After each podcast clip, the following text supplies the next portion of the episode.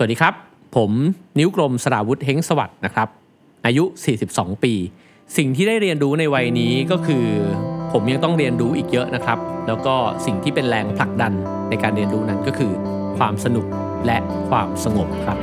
Listen to the Cloud เรื่องที่ The Cloud อยากเล่าให้คุณฟัง Coming of Age บทเรียนชีวิตของผู้คนหลากหลายและสิ่งที่พวกเขาเพิ่งได้เรียนรู้ในวัยนี้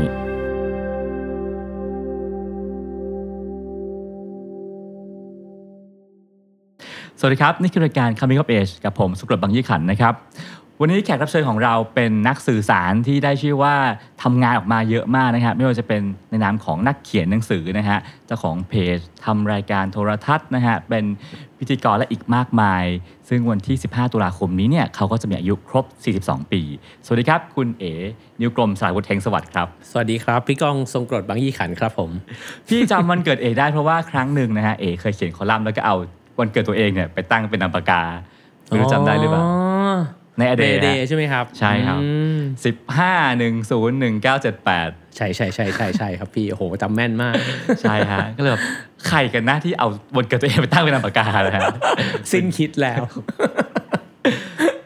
คือเวลาพูดถึงเอปั๊บใช่ไหมฮะคนก็จะพูดถึงการทำงานจำนวนมากของเอนะครับว่าคนอะไรบ้างงานขนาดนั้นซึ่งว่ากันว่าคุณต้องบรรจงนะฮะเคยพูดถึงเอาไว้ว่าเอเนี่ยทำงานหนักเหมือนโสเภณีไถ่ตัวเองออกจากซ่องนะครับทำไมเอต้องทำงานหนักขนาดนั้นครับทุกวันนี้ผมคิดว่าตัวผมไม่ได้แยกงานออกจากการเรียนรู้ครับพี่คือถ้าเกิดว่างานมันเป็นสิ่งที่ทำให้เรารู้สึกสนุกแล้วก็ได้อะไรได้พัฒนาทักษะได้พัฒนาความคิดอย่างเงี้ยครับอยู่เรื่อยๆเนี่ยผมคิดว่างานมันก็ไม่ใช่งานซะทีเดียวแล้วจริงๆพอเราเรียนจบมหาวิทยาลัยมาแล้วเนี่ยการที่เราจะได้เรียนรู้อะไรเพิ่มเติมเนี่ยมันยากอยู่เหมือนกันนะฮะแล้วก็เราเหมือนกับเราแบ่งพาร์ทของชีวิตเนี่ยออกเป็นว่าเรียนพอเรียนเสร็จก็คือทำงานอะไรเงี้ยครับแต่ส่วนตัวผมคิดว่ามันไม่ใช่แบบนั้นนะคือจริงๆเรียนมันคือเรียนไปตลอดผมว่ามันต้องเรียนไปตลอดชีวิตเลยด้วยซ้ำอะไรเงี้ยฮะทีนี้พอมันมาถึงช่วงเวลาที่ทำงานนั่นมันหมายความว่าเราต้องรับผิดชอบชีวิตตัวเองประมาณนึงคือมันอาจจะไม่ใช่วัยที่จะไปแบมือขอเงินพ่อแม่อีกแล้วอะไรเงี้ยฮะเพราะฉะนั้นเวลาทำงานมันก็จำเป็นจะต้องได้รายได้ด้วยแต่ว่าอีกอย่างนึงที่มันควรจะได้ด้วยก็คือมันควรจะได้พัฒนาตัวเองด้วยอะไรเงี้ยครับเพราะฉะนั้นถ้าถามว่าทำไมถึงขยันทำงานเนี่ยผมคิดว่ามี2เหตุผลเท่านั้นเองที่เรารู้สึกว่าอยากจะทำงานเยอะๆเนี่ยอันที่หนึ่งก็คือว่ามันเป็นงานที่เราอยากทำมันจริงๆเราสนุกกับมันมากๆเนี่ยฮะแล้วก็อีกอย่างนึงก็คือว่ามันเป็นงานที่เหมือนโรงเรียนคนที่เราทำงานด้วยเนี่ยมันก็เหมือนกับเป็นครูบาอาจารย์เราอะไรเงี้ยครับแล้วมันก็ฝึกให้เราได้เพิ่มทักษะหลายๆอย่างหรือว่าได้เหลาความคิดตัวเองครับแปลว่าทุกวันนี้ถ้าเกิดว่ามีคนชวนเอ๋ทำงานบางอย่างเอ๋ก็อาจจะมีปฏิเสธบ้างเพราะว่าเวลาไม่ได้และอีกหลายๆอย่างด้วยเหตุผลงานที่ปฏิเสธไปจะเป็นงานประเภทไหนฮะผมคิดว่าเวลาที่เราทำงานไปสักพักหนึ่งครับมันจะเริ่มจะมีคนเห็นว่าเราทำบางอย่างได้นะครับแล้วก็พอมีคนเห็นว่าเราทำบางอย่างได้เนี่ยมันก็จะมีงานลักษณะนั้นเนี่ยเข้ามาหาเราทีนี้เนี่ยถ้าเกิดว่าเรามองที่รายได้ครับการรับในจำนวนที่ไม่อั้นมันดีอยู่แล้วครับ แต่ว่าถ้าเรามองที่ระบบนิเวศของชีวิตเราการรับงานแบบเดียวกันซ้ำๆเนี่ยเช่นสมมุตินะครับว่าเราพอจะเขียนคอลัมน์ได้แล้วถ้าเกิดว่ามีคนชวนเขียนคอลัมน์เนี่ยผมก็เคยเขียนที่แบบประมาณเดือนนึงเกือบ20ชิ้นอะไรเงี้ยฮะซึ่งมันก็ฟังดูโอ้โหใช่ไหมครับแต่จริงๆมันคือไม่ดีเพราะว่ามันก็ยิ่งทำเยอะมันก็คุณภาพยิ่งไม่ค่อยดีใช่ไหมครับผมก็เลยคิดว่าจริงๆแล้วงานชนิดเดียวกันที่เราทำในปริมาณที่มากเนี่ยมันอาจจะตัดโอกาสการไปงอกงามในแอเรียอื่นๆด้วยเนี่ยครับเพราะฉะนั้นถ้าเกิดพี่ก้องถามว่างานที่ปฏิเสธคืออะไรก็คืองานที่เราเริ่มรู้สึกแล้วว่ามันเป็นงานที่เราทำมันในปริมาณนึงแล้วเช่นสมมติว่าถ้าเขียนหนังสือเท่านี้เราคิดว่าเราแฮปปี้แล้วกับการเขียนแล้วถ้ามีคนไปชวนมาเขียนหนังสืออีกเนี่ยเราก็อาจจะปฏิเสธไปก่อนหรือว่าถ้าเกิดว่าเรารับงานบรรยายแล้วเราคิดว่าเดือนนึงสัก2ครั้งอะไรอย่างเงี้ยครับแต่ว่าถ้าเกิดมันมากกว่านั้นเราก็อาจจะแบ่งเวลาไปทำงานอย่างอื่นบ้างก็น่าจะดีนี่ครับครับถ้าพูดถึงปริมาณงานณขณะนี้ของเอ๋ฮะทำอะไรอยู่บ้างครับวันนั้นเพิ่งลิสต์ลงใน Facebook ตัวเองนะครับก็หลักๆเลยก็คือเขียนหนังสือนะครับหนังสือก็มี2ส่วนด้วยกันนะที่1ก็คือเขียนในเพจ Ralph Finger นะครับอันนี้ก็ ผมคิดกับมันเหมือนไดอารี่ครับว่า1ก็คือเหมือนได้ฝึกมือด้วย2ก็เหมือนกับไปอ่านเจอไปคุยกับใครมาแล้วเราได้ไอเดียบางอย่างดีๆเนี่ยเราก็เอามาแชร์มันก็จะเป็นลักษณะงานเขียนที่อาจจะไม่ยาวนักแล้วก็ง่ายหน่อยนะครับกับงานอีกประเภทนึงก็คือเป็นงานเขียนพ็อกเก็ตบุ๊กซึ่งก็ตั้งใจกับตัวเองว่าอย่างน้อยเนี่ยก็ขอเขียนสักปีละ2เล่มซึ่งในอนาคตเนี่ยมันอาจจะลดลงอาจจะแบบสักปีละเล่มก็อาจจะโอเคแล้วอะไรเงี้ยครับนอกจากนั้นก็งานพิธีกรก็แล้วแต่ครับเช่นอย่างตอนนี้ก็เพิ่งไปถ่ายพื้นที่ชีวิตมาเพราะว่ามันก็เพิ่งกลับมาทางช่องไทย PBS นะครับแล้วก็จะมีงานบรรยาย แล้วก็มีสิ่งที่พยายามปลุกปั้นอยู่ก็คือช่อง YouTube ของตัวเองนะฮะก็คือ Raw Finger Channel เนี่ยครับก็คิดว่าเมื่อกี้เพิ่งคุยกับพี่ก้องว่าเทรนด์มันก็ค่อยๆเปลี่ยนไปเนอะผมว่าสื่อแล้วก็พื้นที่ใหม่ๆมันก็เปิดโอกาสให้เราได้สนุกในการสื่อสารด้วยเหมือนกันเพราะว่าถ้าเกิดว่าเราเคยสนุกกับการเขียนเนี่ยครับพอเราลองไปทำพอดแคสต์ดูเนี่ยเราก็เริ่มรู้สึกว่าจริงๆการเล่าเรื่องด้วยเสียงเนี่ยมันก็สนุกดีเหมือนกันรวมถึงการสัมภาษณ์คนเนี่ยมันเป็นสิ่งที่ผมชอบมากแล้วก็แทบจะเป็นพาร์ทที่ชอบที่สุดแล้วในการทำงานพิธีกรนะครับเพราะฉะนั้นถ้าเกิดว่าพอดแคสต์หรือว่าตัวคลิปใน YouTube เนี่ยมันเปิดโอกาสให้เราได้คุยกับคนที่เราอยากคุยครับก็จะทำแล้วก็นอกจากนั้นก็ยังมีแบบเพจ The Curator ที่ทำกันแต่ว่าส่วนใหญ่ก็จะเป็นงานของทีมแหละครับผมก็อาจจะเข้าประชุมแล้วก็ไปช่วยกันโยนไอเดียอะไรอย่างงี้มากกว่าแล้วก็จะมีงานบรรยายก็คร่าวๆน่าจะประมาณนี้นะฮะครับใช่พอดแคสต์ด้วยซึ่งถ้าเกิดพูดถึงงานเขียนใน Facebook แล้วกันนะฮะซึ่งเป็นสิ่งที่ทุกคนเห็นเยอะสุดความถี่ของมันคือทุกวันครับก็น่าจะทุกวันนะครับ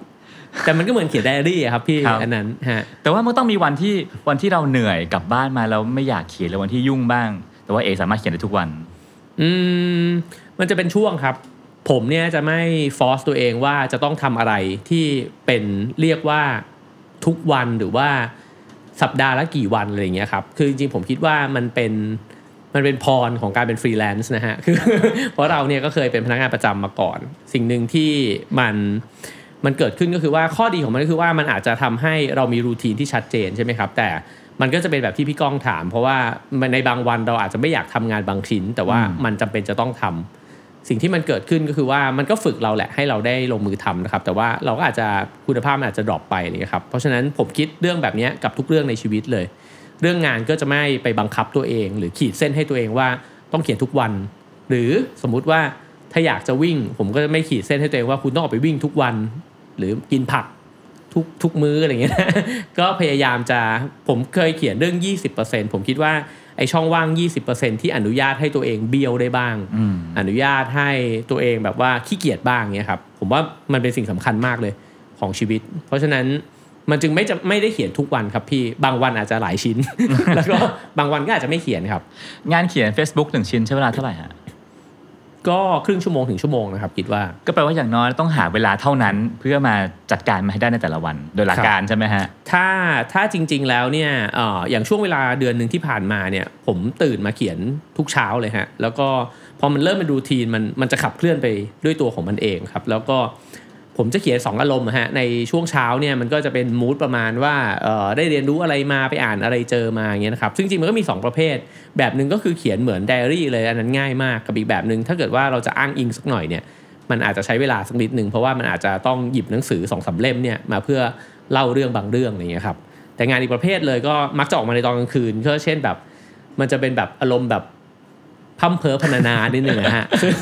ก็ไม่กล้าเรียกมันว่าบทกวีนะฮะแต่ว่ามันก็เป็นแบบว่าเขียนคล้ายๆความเรียงเบาๆอ่ะอันนั้นน่ะก็อาจจะเขียนช่วง 3:00 น 4:00 นอันนั้นจะง่ายมากเลยฮะนั่นก็คือ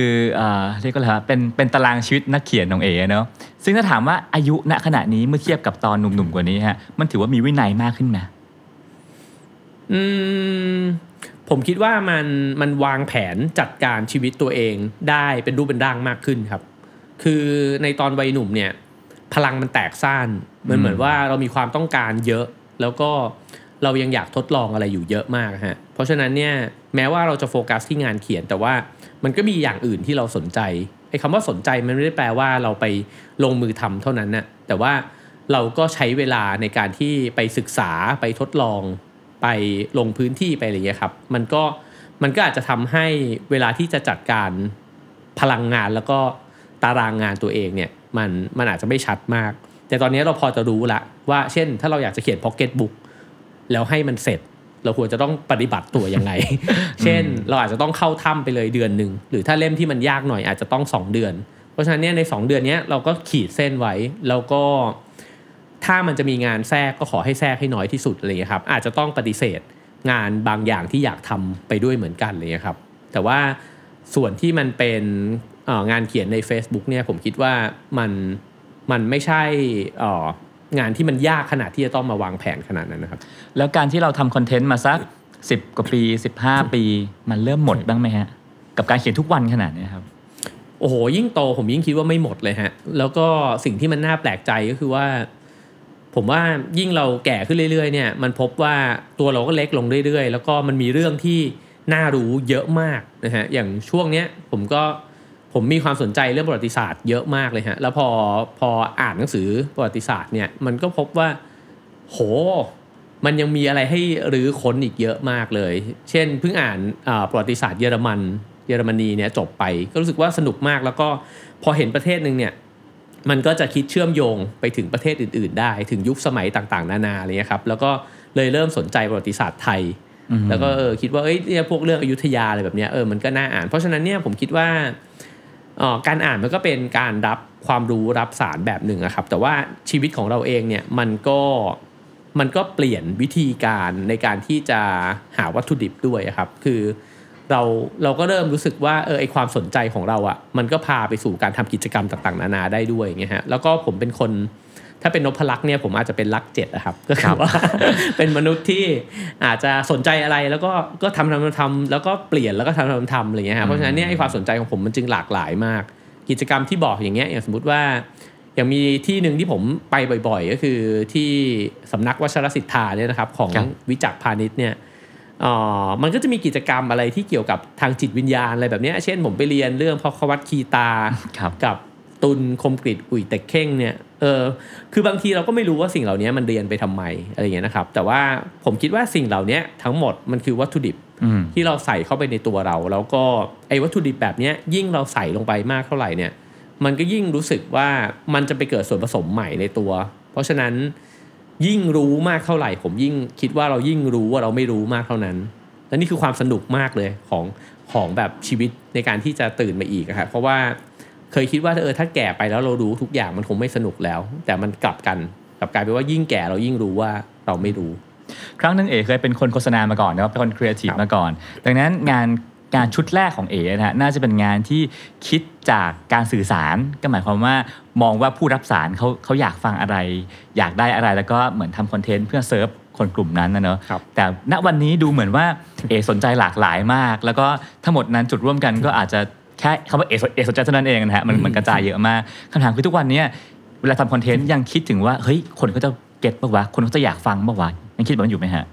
คิดครับคิดว่ามันอาจจะเกิดขึ้นตั้งแต่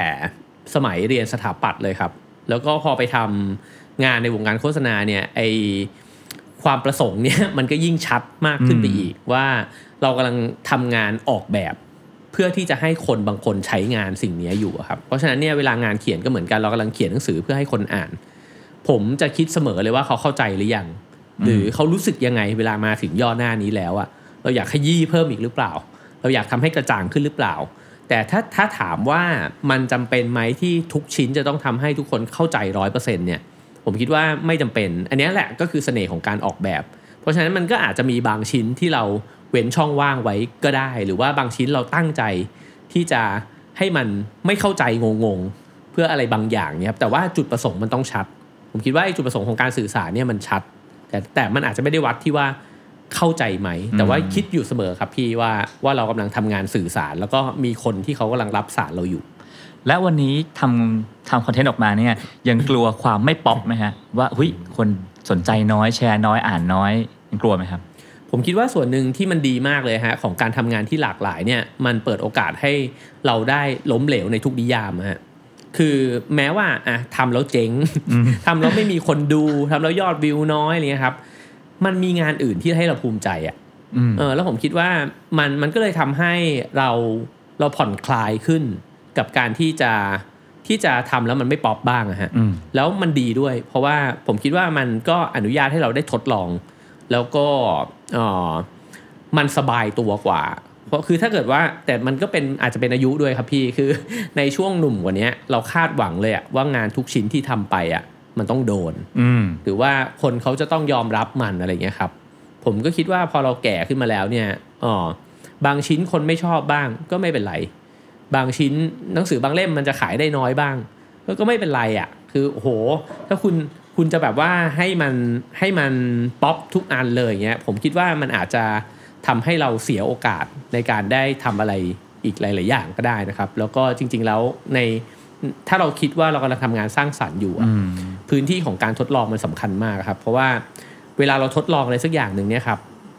ครั้งแรกเนี่ยมันอาจจะไม่เวิร์กก็ได้เช่นผมอาจจะทำพอดแคสต์ครั้งแรกแล้วคนฟังอาจจะแบบจำนวนร้อยหลักร้อยอะไรเงี้ยฮะแต่มันเปิดโอกาสให้เราได้ทำตอนต่อๆไปอ่ะซึ่งมันอาจจะไปถึงคนฟังหมื่นคนหรือว่ามียอดวิวเป็นแสนอะไรเงี้ยฮะซึ่งมันก็เริ่มจากไอ้ความผิดพลาดไอ้ที่มันทำแล้วมันได้น้อยเนี่ยแหละผมก็รู้สึกว่าไอ้ความไม่ป๊อปอาจจะก่อให้เกิดความป๊อปก็ได้เพราะฉะนั้นไอ้พื้นที่ของการทดลองมันจึงจำเป็นมากครับถ้าความป๊อปไม่ใช่เช็คลิสต์สำคัญนะฮะอะไรคือเหตุผลที่คิดว่าตัดสินใจว่าจะทำงานนี้หรือไม่ทำฮะเกณฑ์ฉะนั้นคืออะไรฮะมี2เกณฑ์เท่านั้นเองครับอันที่1ก็คือว่าอยากทำมากคือถ้าอยากทำมากนะครับพี่ไม่แคร์แล้วจริงๆผมว่าเอาเราคุยกันตลอดเวลาครับอย่างเช่นงานทีวีเนี่ยเราก็รู้กันในทีมเนี้ยแต่ว่าเราก็พยายามจะทำให้มันมีคนดูให้มากที่สุดนะครับเรารู้ว่าทีวีเนี่ยคนดูน้อยลงแล้วก็ฟอร์แมตของรายการทีวีแม้ว่าเราจะปล่อยในออนไลน์เนี่ยมันก็ไม่ใช่ธรรมชาติของสื่อออนไลน์ใช่ไหมครับการที่แบบว่าเราปล่อยรายการนึง45นาทีเนี่ยคาดหวังให้คนดูจบอ่ะมันไม่ง่ายหรอกนะฮะแต่ว่าถามว่าทำไมก็ถ้าถามว่าเปรียบเทียบว่าเอ้ยไปทำคลิปเองเล่าเรื่องเดียวกันเลยนะอาจจะคนดูเยอะกว่าก็ได้แต่ผมคิดว่าพื้นที่ชีวิตอย่างเงี้ยมันก็คือรายการที่แบบทุกครั้งที่ทำผมก็ได้เรียนรู้อะไรใหม่ๆอยู่เสมออย่างเงี้ยครับเพราะฉะนั้นไอ้ความอยากเนี่ยสำคัญมากแล้วพอมันอยากไปถึงจุดนึงอ่ะมันไม่สนแล้วครับว่าใครจะตอบรับหรือไม่ตอบรับนะฮะส่วนอีกอันนึงก็คือผมคิดว่ามันก็คือความจำเป็นไอ้ความจำเป็นเนี่ยมันอาจจะผมว่าความจำเป็นของแต่ละคนมันมีหลายแบบแต่ว่าถ้าถามผมตอนเนี้ยถ้าถามว่าอะไรที่มันจำเป็นผมก็ไม่รู้เหมือนกันนะครับว่ามันมีงานที่แบบโหจำเป็นจะต้องทำเลยไหมอะไรเงี้ยแต่ผมคิดว่าความจำเป็นเนี้ยมันอาจจะอยู่ในงานบางส่วนมากกว่าเช่นสมมุติว่าถ้าเราจะทำงานขึ้นมาชิ้นหนึ่งเนี่ยมันอาจจะมีพาร์ทที่เราไม่ชอบอยู่ในนั้นน่ะแต่มันจำเป็นต้องผ่านไอ้พาร์ทเนี้ยไปอ่ะแล้วมันถึงจะได้ทำงานเนี้ยอะไรเงี้ยครับแล้วก็ผมว่าอีกอย่างนึงที่เลือกว่าจะทำงานหรือไม่ทำงานก็คือว่าผมคิดว่าเวลาพอโตขึ้นเนี่ยเรามองงานมันไม่ใช่จบที่หนึ่งชิ้นนะฮะ งานบางชิ้นเนี่ยมันคือการสร้างโอกาสให้กับตัวเองนะครับเช่นสมมุติว่าเราได้ทำงานกับลูกค้าเจ้าหนึ่งหรือว่ากับพี่คนหนึ่งแบบเนี้ยแล้วมันอาจจะเป็นงานที่ไม่ได้ท้าทายเรามากก็ได้แต่เรารู้ว่าเฮ้ยแต่ถ้าเราทำสิ่งเนี้ยมันจะเกิด 2, 3, 4, 5, 6, 7 อะซึ่งมันจะสนุกเรามองเห็นสิ่งนั้นอยู่อย่างเงี้ยครับคือการรู้ว่าเราทำงานบางชิ้นไปเพื่ออะไรมาทำอาจจะทำให้เราเหนื่อยน้อยลงมั้ยฮะด้วยมั้ยใช่ครับอันนี้สำคัญมากเลยฮะเพราะว่า ผมคิดว่างานเนี่ยโดยส่วนใหญ่มันกินเวลายาวนะครับแล้วก็ถ้าเกิดว่าตอนแรกเลยอะเรามักจะมีเหตุผลที่จะทำมันแล้วก็บางครั้งเนี่ยเหตุผลอาจจะเป็นตังก็ได้นะฮะครับซึ่งไอ้ตังเนี่ยแน่นอนแหละถ้าเกิดว่าเราจำเป็นที่ต้องหาตังมาเลี้ยงตัวเองมันก็เป็นเหตุผลที่สำคัญมากอันหนึ่งนะฮะแต่ว่าถ้าเกิดว่าเรารับงานหรือว่าทำงานมาเยอะแล้วเนี่ยอาจจะมีงานบางชิ้นที่เรารู้สึกว่าแม้กระทั่งได้ตังเยอะเนี่ยมันก็อาจจะไม่คุ้ม ที่จะทำเพราะมันแบบมันซัฟเฟอร์มากหรือว่ามันทำไปแล้วแบบมันทนทุกข์ทรมานอะไรอย่างเงี้ยครับก็เพราะฉะนั้นสิ่งที่มันจะตอบหลังจากนั้นน่ะมันก็คือเราเข้าใจว่าเราทำไปทำไมครับซึ่งผมคิดว่าสิ่งนี้เป็นสิ่งที่เป็นเกณฑ์สำคัญเหมือนกันฮะในหลังจากที่ในชีวิตช่วงเนี้ย ครับข้อดีของการทำงานเขียนอย่างหนึ่งก็คือเราได้ตรวจสอบตัวเองเนาะตรวจสอบความคิดตัวเองว่าตอนนี้เราคิดกับเรื่องต่างๆอย่างไรถึงเขียนมันออกมานะฮะคำถามก็คือว่าอายุช่วงนี้ฮะเอ๋พบว่าตัวเองคิดถึงอะไรอยู่ครับผมคิดว่าผมเพิ่งผ่านช่วงเวลาของความสับสนในชีวิตมาซึ่งน่าจะเกิดขึ้นประมาณสักช่วงเวลาประมาณ3ปีที่ผ่านมาอะไรเงี้ยครับแล้วก็ผมคิดว่ามันอาจจะเป็นช่วงเวลาเดียวกันกับสิ่งที่ผู้คนเขาเรียกกันว่า midlife crisis หรือว่าวิกฤตวัยกลางคนอะไรเงี้ยครับซึ่งมันก็เหมือนพยายามที่จะถามหาคุณค่าใหม่ให้กับตัวเองส่วนหนึ่งเนี่ยเพราะว่าช่วงเวลาในวัยหนุ่มอะครับจนกระทั่งเราใช้ชีวิตมาถึงประมาณสัก35จนถึง30ปลายๆเนี่ยผมคิดว่ามันเป็นช่วงเวลาที่ทั้งตัวเราเองทั้งฮอร์โมนทั้งสังคมทั้งสื่อแวดล้อมทั้งหลายเนี่ยมันขับดันให้เราคิดถึงตัวเองเยอะแล้วเราก็จะคิดว่าทำยังไงเราถึงจะมีผลงานที่เป็นที่ยอมรับทำยังไงเราถึงจะตั้งตัวได้ทำยังไงเราถึงจะมีที่อยู่ที่ยืนในวิชาชีพของเราอะไรเงี้ยครับทีนี้พอเราใช้ชีวิตแล้วก็ทำงานมาจนเกือบครึ่งชีวิตแล้วเนี่ยจริงๆเราก็ทำงานอยู่ประมาณ10กว่าปีนะฮะแต่ว่าเราเกิดมาครึ่งชีวิตแล้วเนี่ยผมว่าไอ้คำตอบเหล่านั้นมันเริ่มไม่ตอบโจทย์ชีวิตช่วง30ปลายๆแล้วว่าทำไปเพื่อความฝันทำไปเพื่อการยอมรับอะไรเงี้ยครับซึ่งไอ้ช่วงเวลาเปลี่ยนผ่านตรงเนี้ยมันก็ใช้เวลาอยู่พอสมควรซึ่งส่วนหนึ่งเป็นเพราะว่าเอกได้ทุกอย่างหมดแล้วฮะทั้งชื่อเสียงเงินทองครบหมดแล้วด้วยปะผมคิดว่าเกณฑ์ของผมไม่สูงมากครับพี่แล้วก็ไอ้เกณฑ์ที่เราเคยตั้งไว้เราคิดว่าเราได้รับแล้วทีนี้พอมันมาถึงจุดนึงเนี่ยมันก็เลยผมคิดว่ามันก็เหมือนแรงผลักอะฮะให้วิธีมองเนี่ยมันเปลี่ยนไปแต่ก่อนเนี่ย30กว่าเนี่ยผมคิดว่าเราตัดสินตัวเองจากคนอื่น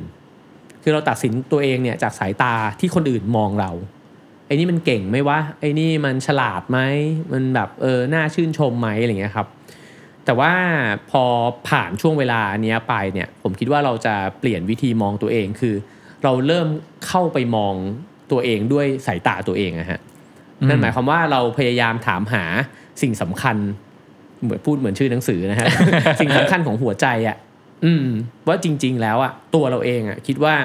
อะไรที่มันสำคัญกับเราจริงๆนั่นหมายความว่าคำตัดสินสายตาจากคนอื่นเนี่ยแน่นอนแหละมันยังมีผลกระทบกับเราอยู่แต่มันน้อยลงมากฮะแล้วเราก็เริ่มรู้สึกว่าสิ่งที่มันจะทำให้เรามีชีวิตที่ดีได้หรือว่าเราประคับประคองหัวใจที่มันมั่นคงได้อะมันคือสภาวะข้างในเพราะฉะนั้นสิ่งที่ผมสนใจอย่างหนึ่งเลยก็คืออยากจะเรียนรู้แล้วก็ทำความเข้าใจแล้วก็รู้เท่าทันสภาวะข้างในของตัวเองให้มากขึ้นในขณะเดียวกันเนี่ยเมื่อเราไม่ได้มองตัวเองแค่หน่วยเดียวในโลกไปเนี่ยคือไม่ได้โฟกัสที่ตัวเองแบบเดิมแล้วเนี่ยผมก็สนใจโลกข้างนอกเยอะขึ้นผมก็อยากรู้ว่าเอาตั้งแต่ระดับสังคมก็ได้ว่าปรากฏการณ์ที่มันเกิดขึ้นในสังคมมันเกิดขึ้นจากอะไรอย่างเงี้ยนะครับแล้วก็อาจจะสนใจโลกสนใจประวัติศาสตร์มากขึ้นแล้วก็สนใจทั้งหมดเนี่ยฮะที่มันอาจจะเรียกว่าธรรมชาติก็ได้นะครับผมคิดว่าสิ่งเหล่านี้เป็นความสนใจใหม่ๆที่เพิ่งเกิดขึ้นแล้วถ้าตอนนี้ไม่ได้ตามหาการยอมรับแบบเดิมแล้วทุกวันนี้เอ๋กำลังตามหาอะไรอยู่ครับจริงๆผมอาจจะตามหาน้อยลงก็แล้วก็ได้ครับพี่แต่ว่าผมคิดว่าผมสนุกที่จะแบบได้รู้ผมว่าโลกนี้มันมีอะไรให้น่ารู้อีกเยอะมากเลยนะครับแล้วก็ผมคิดว่าส่วนหนึ่งที่มันเปลี่ยนไปก็คือพอเรามีความเรียกว่าอะไรอะความสำคัญตนน่ะที่เรารู้แล้วว่ามันน้อยลงอ่ะคือมันเหมือนเราเคยสำคัญตนผิดอ่ะว่าเราน่าจะมีบทบาทเนาะในสังคมเราน่าจะมีบทบาทในโลกใบนี้อะไรเงี้ยครับโหถ้ารู้สิ่งนี้มานะฉันน่าจะเปลี่ยนแปลงมันได้เนี่ยครับผมคิดว่าพออัตราตรงพวกเนี้ยมันลดลงแล้วอ่ะมันยิ่งทำให้การเรียนรู้เนี่ยมันสนุกขึ้นไปอีกเพราะมันไม่ได้เรียนรู้เพื่อมาเปลี่ยนแปลงอะไรเลยครับมันเรียนรู้เพื่อให้รู้อ่ะแล้วก็รู้ในฐานะของคนที่ทำงานสื่อสารเราก็เพียงแค่มาสื่อสารนะครับแล้วก็คุยกันสื่อสารเพื่อแลกเปลี่ยนอะไรเงี้ยครับมันก็เลยมองตัวเองเหมือนท่อหนึ่งที่ไปสูบอะไรมาก็ไม่รู้ผมชอบเปรียบเทียบตัวเองว่าเหมือนฟองน้ำอะฮะซึ่งถ้าเอาผมไปวางที่ไหนอย่างเงี้ย ผมก็จะดูดอะไรมาใส่ตัวไว้อะไรอย่างนี้ครับหรือถ้าผมไปในร้านหนังสือผมคงหยิบหนังสือแล้วก็ดูดความรู้อะไรบางอย่างจากหนังสือมาเดินทางก็เช่นกันอะไรอย่างนี้นะครับก็ใส่ไว้ในตัวแล้วก็พอมีภาชนะเราก็บีบน้ำเนี้ยลงไปแล้วใครที่เห็นว่ามันมีประโยชน์ก็ใช้มันแล้วก็แค่นั้นนะครับโดยที่ไอ้น้ำในฟองน้ำเนี้ยมันอาจจะไม่ได้เปลี่ยนแปลงอะไรมันเป็นแค่ธรรมชาติของฟองน้ำฮะเพราะฉะนั้นชุดเอกครึ่งนึงคือการหาเนาะหาสิ่งความรู้ต่างๆมาอีกครึ่งนึงคือการส่งต่อถูกไหมฮะถ้าสมมติว่าวันหนึ่งพรุ่งนี้ Facebook เกิดหายไป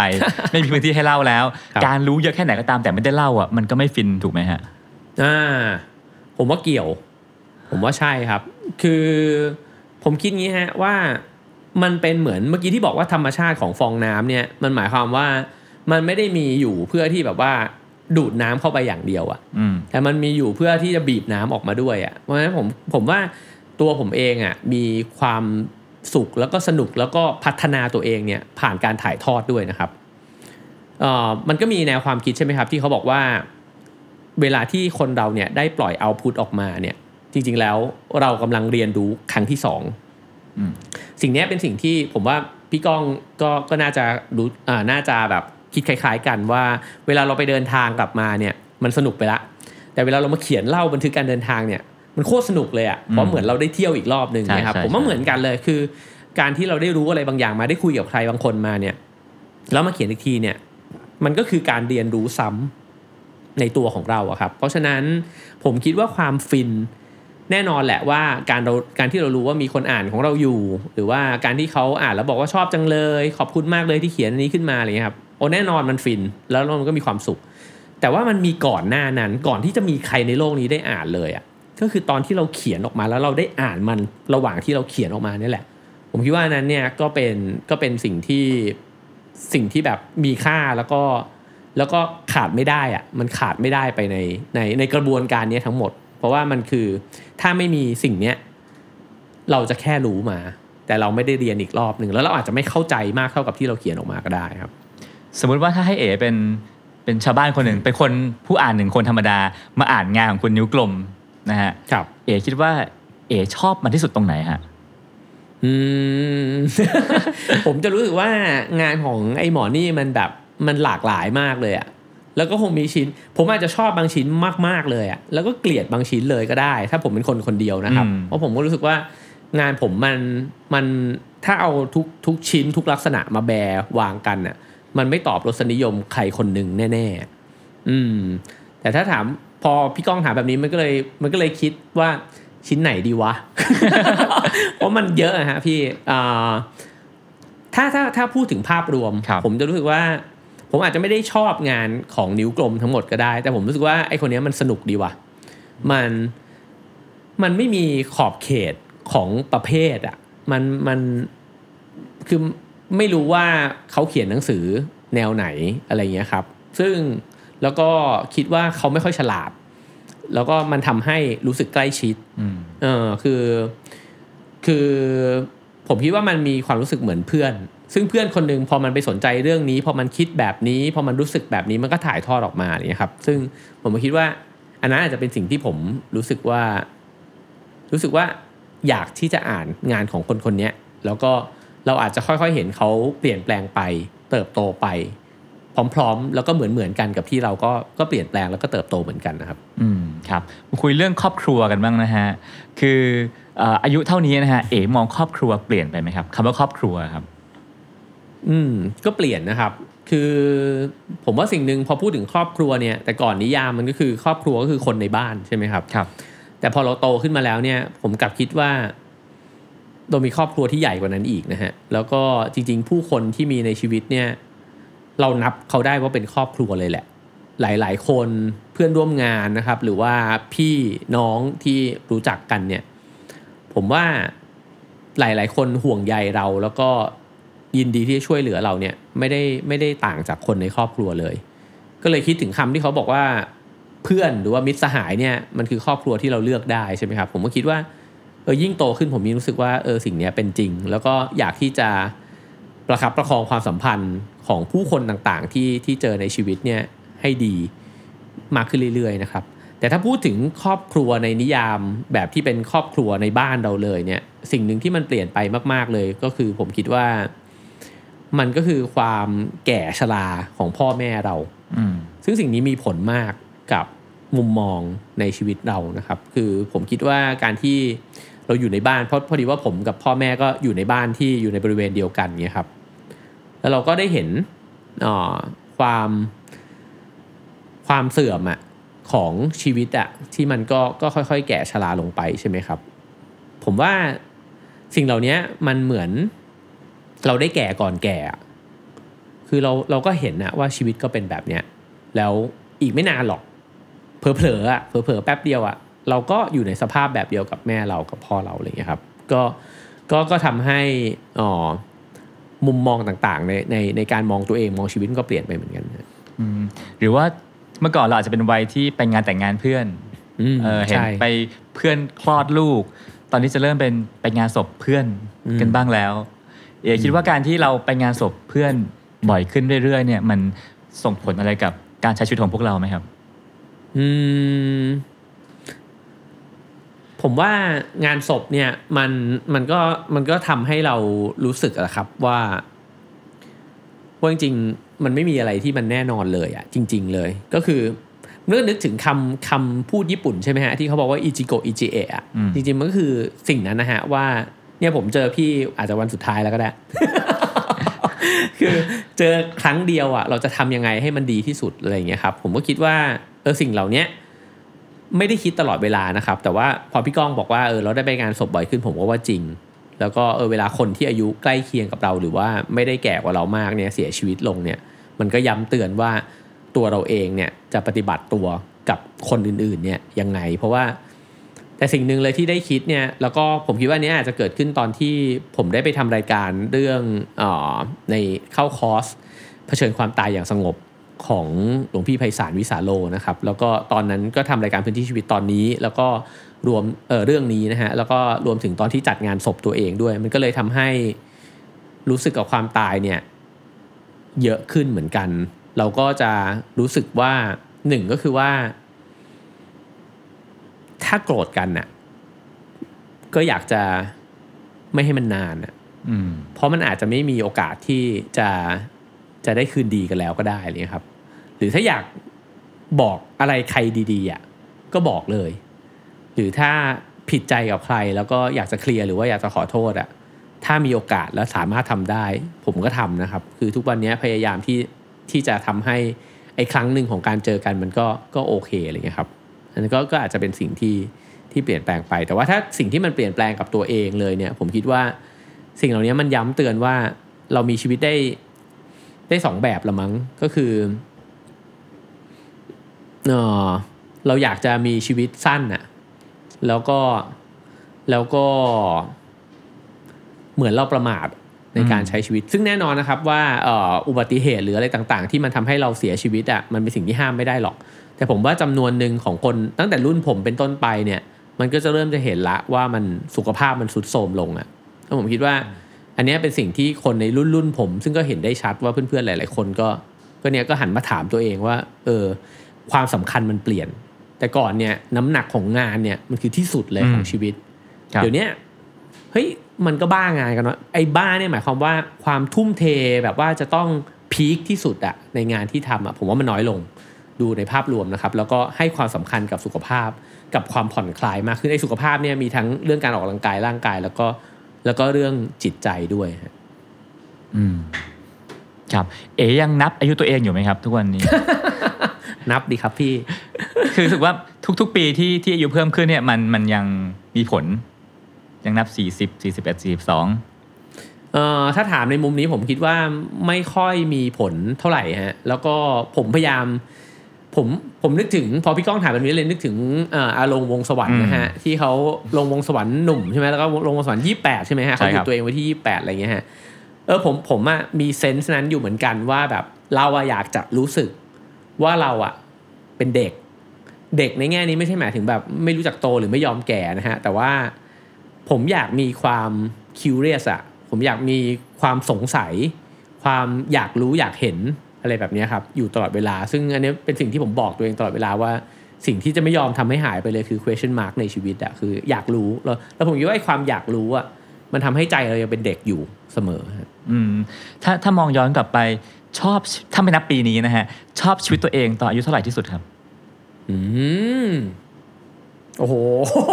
คำถามนี้นี่ไม่ได้ตอบง่ายเลยนะครับพี่ถ้าแวบเลยผมอาจจะชอบชีวิตตัวเองตอนม.3 ฮะครับผมว่ามันเป็นชีวิตที่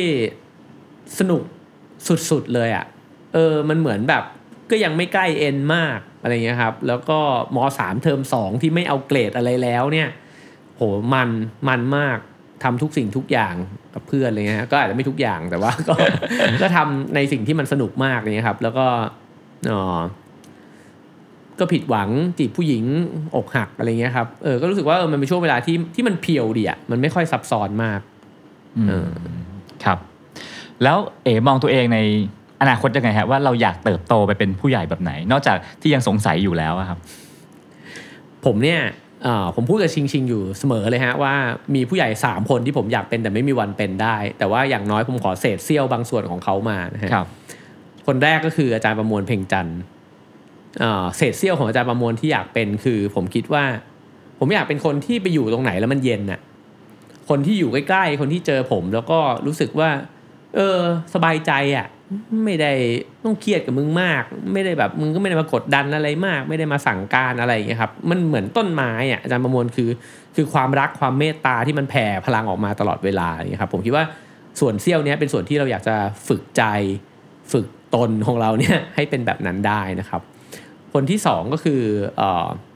คุณมานิตอุดมคุณธรรมครับผมซึ่งผมก็เขียนหนังสือถึงคุณมานิตนะครับในแง่ที่ว่าผมคิดว่าคุณมานิตเนี่ยคือในแง่นึงคุณมานิตเป็นคนที่มีตังค์เราก็รู้กันดีนะฮะนักธุรกิจที่ประสบความสำเร็จนะฮะแล้วก็เป็นเกือบจะเจ้าของโฮมโปรเนี่ยนะฮะก็แต่ผมรู้สึกว่าสิ่งที่เขาเป็นเลยก็คือเขามีความเรียบง่ายมากไอ้ความเรียบง่ายเนี่ยมันคือสะท้อนผ่านการใช้ชีวิตแล้วก็ความอยากได้อะไรของเขาอะครับคือเขาไม่ได้ซื้ออะไรเข้าบ้านอีกต่อไปแล้วเลยครับแล้วก็เขาก็ไม่ได้เอาเงินเป็นตัวตั้งในชีวิตแล้วผมก็คิดว่าเราควรจะใช้ชีวิตไปสู่จุดนั้นน่ะจุดที่มันค่อยๆเรียบง่ายขึ้นเรื่อยๆนะครับแล้วก็ส่วนคนสุดท้ายก็คืออาจารย์ธเนศวงศ์ยานนาวาซึ่งผมคิดว่าถ้าเราแก่ไปอายุสัก60กว่าแล้วเรายังสนุกได้แบบเนี้ยส่วนผสมของอาจารย์ธเนศนี่มันน่าสนใจมากคือแน่นอนในด้านความรู้สติปัญญาความฉลาดเนี่ยมันเต็มที่อยู่แล้วนะฮะผมว่าแกเป็นคนที่ฉลาดที่สุดคนหนึ่งในชีวิตที่ผมเคยเจอแต่ว่าสิ่งที่มันกว่านั้นคือแกเป็นคนเปิดกว้างนะฮะแล้วก็พร้อมที่จะนั่งคุยกับคนแบบกี่วัยไหนก็ได้อ่ะเป็นใครก็ได้อย่างเงี้ยนะฮะแล้วก็สิ่งที่ชอบที่สุดก็คือความบ้าของแกคือแบบว่ามันมีความหลุดอ่ะแล้วผมว่าเฮ้ยถ้าเราแก่ไปเรื่อยๆอ่ะเราต้องไม่เก๊กอ่ะเราต้องไม่เป็นคนที่ดูดีขึ้นเรื่อยๆอ่ะเราต้องเป็นคนที่บ้าๆบอๆอ่ะผมว่าถ้าเป็นแบบนั้นได้อ่ะจะน่าจะเป็นชีวิตที่สนุกมากครับขอย้อนกลับมาถามเรื่องชิงๆนิดนึงฮะเมื่อกี้พูดถึงนะฮะณวัยนี้มองเรื่องความรักต่างไปจากตอนที่เขียน Soundtrack of My Love มั้ยครับถ้าพูดถึงความรักในนิยามของคู่ชีวิตนะครับผมคิดว่ามาถึงวันนี้เนี่ยคำว่าคู่ชีวิตมีความสำคัญมากเลยครับพี่ก้องคือผมคิดว่าผมน่าจะมีชีวิตที่สั่นคลอนกว่านี้เยอะอะทุกวันนี้คือสิ่งหนึ่งที่ผมให้ความสำคัญมากเลยคือความมั่นคงของหัวใจนะฮะแล้วผมคิดว่ามันอาจจะเป็นสิ่งที่สำคัญแทบจะที่สุดแล้วมั้งเพราะว่าชีวิตเราอะครับมันควบคุมอะไรไม่ได้เลยแต่ว่าถ้าเกิดว่าเราเจอไอ้สภาพความไม่แน่นอนเหล่านั้นเนี่ยแล้วยังมีหรือว่ารักษาหัวใจที่มั่นคงไว้ได้เนี่ยมันหมายความว่าเฮ้ยเราก็พร้อมที่จะเผชิญทุกๆอย่างในชีวิตที่มันจะโยนมาใส่เราแน่นอนแหละอาจจะต้องมันก็เจ็บช้ำบ้างอะไรบ้างแต่ว่ามันจะไม่สั่นไหวมากอย่างเงี้ยครับทีนี้ความมั่นคงแบบนี้เนี่ยผมคิดว่าส่วนหนึ่งมันก็ได้มาจากการที่เรารู้ว่ามันมีคนคนนึงอะที่เขาพร้อมจะอยู่กับเราอะแล้วก็มันทำให้เรากล้าหาญด้วยนะครับมันทำให้เรารู้สึกว่าผมนึกถึงฉากประเภทแบบในหนังอะไอ้พวกเนี่ยหนัง300เลยนะฮะ300ที่มันต้องลาเมียแล้วก็ออกไปลบอะไรเงี้ย ผมว่าการที่เรามีคนๆนึงที่มันแบ็คเราอยู่อะแล้วก็แบบว่า เรารู้ว่ากลับมาเราจะเจอคนคนนี้มันพร้อมลบนะฮะเพราะว่าไอ้ลบเนี่ยมันอาจจะถูกฟันเวอะมาก็ได้อ่ะอาจจะแพ้มาก็ได้อ่ะแต่ว่าเฮ้ยกลับมาแล้วแบบมันมีคนนี้อยู่อ่ะที่เขาแบบว่าเฮ้ยไม่เป็นไรก็เยียวยากันแล้วก็เดี๋ยวก็ออกไปลบใหม่เลยฮะผมคิดว่าคู่ชีวิตมันสำคัญตรงนี้แล้วก็อีกอย่างหนึ่งก็คือผมคิดว่าเขาเป็นหัวที่สองของผมเพราะว่าถ้าเราตัดสินใจอะไรด้วยตัวเองเนี่ยหรือถ้าเราถ้าผมอยู่บนโลกใบนี้แบบว่าใช้ชีวิตไปเพียงแค่คนเดียวผมอาจจะมั่นใจในตัวเองมากก็ได้ชิงๆเนี่ยเป็นคนที่ค้านผมตลอดเวลาซึ่งมันก็เลยทำให้เราเนี่ยถูกลดอัตราไป เรื่อยๆ งานที่เราภาคภูมิใจมากเลยว่าโหเราเขียนโคตรดีเลยพอให้ชิงอ่านบอกไม่เห็นดีเลย แค่นี้ก็จบละฮะ คือมันก็จะทำให้แบบเราไม่รู้สึกว่าโลกใบเนี้ยมันมองได้ในมุมของเราเท่านั้นน่ะผมว่าไอ้การมีหัวที่สองแบบเนี้ยมันมีผลมากกับการที่เราจะใช้ชีวิตไปแล้วก็มีคนคิดอีกแบบรวมถึงคิดแบบเรารวมถึงคิดไม่เหมือนกันแต่ก็ยอมให้เราคิดแบบนั้นน่ะผมว่าสิ่งเหล่านี้มันคือนิยามของคู่ชีวิตคู่คิดที่จะเดินไปด้วยกันเรื่อยๆฮะครับขอย้อนกลับไปคุยเรื่องที่มั่นของหัวใจเมื่อกี้อีกสักหน่อยนะฮะคือการที่เรามีคู่ชีวิตเนี่ยส่วนหนึ่งคือเราได้รับความรักจากเขาเนาะแต่ว่าอีกส่วนหนึ่งก็คือว่าการที่มีคนหนึ่งคนที่ให้เราได้รักอะฮะนึกออกแล้วตามประมวลนะฮะมีคนให้เราได้รักเขาอย่างสุดหัวใจคิดว่า2สิ่งเนี้ย2ส่วนเนี้ยมันมีความหมายกับต่างกันยังไงบ้างครับคือถ้าถามว่าผมแบบแสดงความรักอะไรมากมายไหมผมคิดว่าไม่นะฮะคือมันอาจจะเป็นมูดระหว่างผมกับชิงๆก็ได้คือผมไม่คิดว่าเวลาเราอยู่กันเราแบบรักกันมากมายฮะแต่ผมกลับรู้สึกว่าเฮ้ยมันมีโมเดลนึงว่าให้เราเห็นน่ะว่าเราสามารถมีความผูกพันกับคนคนนึงได้โดยที่ไม่ต้องคาดหวังอะไรจากกันมากอ่ะคือถ้าชิงจะมาคาดหวังจากผมว่าผมจะต้องรักมากๆหรือว่าเป็นคนคนนึงที่แบบผมจะได้แสดงความรักของผมออกไปแบบเต็มที่อะไรเงี้ยผมอาจจะอึดอัดก็ได้แต่เขาไม่เคยคาดหวังอะไรแบบนี้เลยเพราะฉะนั้นผมก็เลยไม่รู้ว่าผมรักผมแสดงความรักหรือว่า ได้รักเขาแบบที่มันควรจะเป็นแล้วหรือยังอะไรเงี้ยครับพี่แต่ว่าผมรู้สึกว่าไอสภาวะแบบสบายๆแบบเนี้ยมันเหมือนมันเป็นโมเดลนึงที่ทำให้เห็นว่าเฮ้ยเราสามารถมีความรักความผูกพันเนี่ยโดยที่เราไม่ต้องเป็นของกันและกันเลยอ่ะคือไม่ต้องห่วงใยกันมากด้วยนะฮะคือชิงอยากจะไปต่างจังหวัดกับเพื่อนเงี้ยก็ไปผมอยากจะเนี่ยอยู่กินปาร์ตี้กับเพื่อนตอนกลางคืนอย่างเงี้ยตีสองตีสามก็ไม่ได้มีการมาหงุดหงิดกันเลยครับผมรู้สึกว่าไอชีวิตแบบเนี้ยมันดีเหมือนกันคือในช่วงเวลาที่เราต้องการน่ะเราก็อยู่ข้างๆกันน่ะแต่ในช่วงเวลาที่เธออยากจะมีชีวิตของเธอก็อยู่ไปผมคิดว่าไอความรักกับความอิสระเนี่ยมันอาจจะเป็นเรื่องเดียวกันก็ได้นะครับครับณนะช่วงอายุเท่านี้ฮะเอมักจะอวยพรวันเกิดคนอื่นๆว่าอะไรครับถ้าพี่เป็นแต่พี่ก็เป็นเพื่อนผมใน Facebook อยู่แล้ว คือ Facebook เนี่ยมันจะเตือนวันเกิดเพื่อนมาตลอดผมไม่เคยอวยพรวันเกิดเพื่อนซ้ำกันแม้แต่คนเดียวผมแคตตากอไรซ์ครับพี่ ผมจะดูว่าไอ้คนเนี้ยมันสนใจเรื่องอะไรอยู่มันเป็นทุกข์เรื่องอะไรอยู่มันมีความสุขกับเรื่องอะไรอยู่อะไรอย่างเงี้ยครับสมมุติว่ามันจีบผู้หญิงอยู่ผมก็จะบอกว่าขอให้เป็นฝั่งเป็นฝาถ้าเกิดว่ามันแบบว่าคุณแม่อาจจะป่วยอยู่อย่างเงี้ยผมก็บอกก็ขอให้แบบครอบครัวมีความสุขให้คุณแม่แข็งแรงเนี่ยคือผมคิดว่ามันก็คงไม่มีคำอวยพรกลางมั้งครับที่มันจะแบบว่าเอาไปเขียนใส่การ์ดแล้วก็ให้ทุกคนไม่งั้นเราจะเป็นฮอลล์มาร์คหรืออย่างเงี้ย คือโดยความที่ว่าเรามีมิตรภาพต่อกันผมคิดว่าเราเห็นน่ะว่าชีวิตของแต่ละคนมันเผชิญปัญหาเผชิญสงครามคนละอย่างอะไรเงี้ยครับแล้วก็กระทั่งความสุขมันก็ไม่เหมือนกันด้วยไอสิ่งที่ทำให้คนนึงมีความสุขมากอีกคนนึงอาจจะไม่แคร์เลยก็ได้นะครับผมก็รู้สึกว่าอันนี้เป็นสิ่งที่ผมก็ไม่เคยคิดนะครับแต่พอพี่ก้องถามผมเลยก็ได้คิดว่าทำไมผมไม่เคยอวยพรวันเกิดใครซ้ำกันเลยก็อาจจะเป็นเพราะแบบนั้นเพราะผมคิดว่าเราอาจจะเห็นรายละเอียดของคนแต่ละคนมากขึ้นนะครับแล้วก็จริงๆตัวผมเองก็เหมือนกันใครมาแบบอวยพรวันเกิดที่แบบเฮ้ยเข้าใจเราเลยอ่ะผมก็จะรู้สึกรู้สึกดีกับคำอวยพรนี้เป็นพิเศษเอาละฮะมาถึงคำถามสุดท้ายนะครับแล้ววันเกิดปีนี้เอ๋คิดว่าคำอวยพรประเภทไหนจะทำให้เอ๋รู้สึกไป ประทับใจเป็นพิเศษที่สุดฮะ ขอให้อะไรฮะถึงจะดีที่สุดจริงก็ถ้าเกิดว่าแวบขึ้นมาก็ขอให้สงบและสนุกนะฮะผมคิดว่าครับผมแต่ว่าใจจริงก็คิดว่าก็รู้สึกดีทุกครั้งนะครับเวลาที่ใครเขาแบบคิดถึงเรานะครับแล้วก็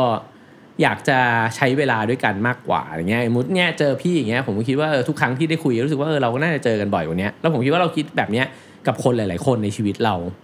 แล้วมันก็กลับไปเรื่องนั้นน่ะว่าใช่ไหมสมมุติเราคิดอย่างเงี้ยอยู่แล้วแบบว่าเกิดอยู่มาวันนึงเราไม่ได้เจอกันแล้วอย่างเงี้ยมันก็น่าเสียดายแล้วผมคิดว่าเรามีคนที่น่ารักอ่ะเยอะแยะเลยอ่ะในชีวิตเวลาที่เราเห็นคนเขามาอวยพรวันเกิดเราอย่างเงี้ยครับเรารู้สึกว่าเจอกันดีกว่าว่ะอะไรเงี้ยก็ถ้าพี่ถามว่าอะไรที่ดีใจที่สุดผมก็คิดว่าก็มีเวลามาเจอกันอยู่เรื่อยๆเลยครับผมว่าก็น่าจะดีแต่ในพาร์ทของผมก็คิดว่าผมอยากจะสนุกไอ้คำว่าสนุกเนี่ยมันก็คือว่าก็ออกไปสำรวจโลก ในแบบของผมก็คิดว่ามันมีพื้นที่มากมายเลยพื้นที่ในโลกใบนี้พื้นที่ในความคิดใช่ไหมครับในความหลากหลายเนี่ยให้สนุกกับมันได้อีกเยอะเลยแล้วสนุกมันก็อาจจะมาพร้อมกับความมั่นคงในใจด้วยก็คือว่าเราอาจจะโดนเขย่าน้อยลงจากคำตัดสินของคนอื่นๆซึ่งสิ่งนี้ก็เป็นสิ่งที่จะต้องฝึกต่อไปนะครับซึ่งมันก็จะนำไปสู่ไอ้คำอวยพรอีกคำหนึ่งก็คือคำว่าสงบครับผมคิดว่าสงบก็สำคัญมากคือชีวิตจริงๆมันโกลาหลนะครับแล้วก็มันพายุมันก็พัดอยู่ตลอดเวลาถ้าเราประคองความสงบในใจไว้ได้เนี่ยมันก็จะมีพลังอ่ะแล้วผมว่าความสงบมันสั่งสมพลังไว้เยอะมากแล้วเราต้องมีความสภาวะของไอ้พลังแบบเนี้ยเท่านั้นน่ะเราถึงจะออกไปสำรวจโลกอย่างสนุกได้อ่ะโอ้โหจริงด้วยเป็นเหมือนยินหยางเนาะใช่ไหมฮะใช่ใช่ใช่ใช่ถ้าเอาแต่สนุกใช่ไหมมันจะโกลาหลมากเลยอ่ะชีวิตอ่ะก็ถือว่าเป็นบทสรุปของชีวิตในวัย42ปีที่ลงตัวมากนะฮะสนุกและสงบที่อยู่ทั้งสองขั้วนะครับผมก็วันนี้ผมว่าเราน่าจะได้เรียนรู้แนวความคิดมากมายทั้งเรื่องการทำงานเรื่องครอบครัวเรื่องการใช้ชีวิตต่อไปในอนาคตนะฮะแล้วก็หวังว่าปีหน้าเราอาจจะได้กลับมาคุยกันใหม่ว่าอายุในปีที่43ต่างไปยังไงบ้างนะครับคุณทำรายการนี้เป็นแบบรายปีเลยครับพี่ นั่นสิฮะ แล้วผมถามพี่บ้าง ดีไหมครับ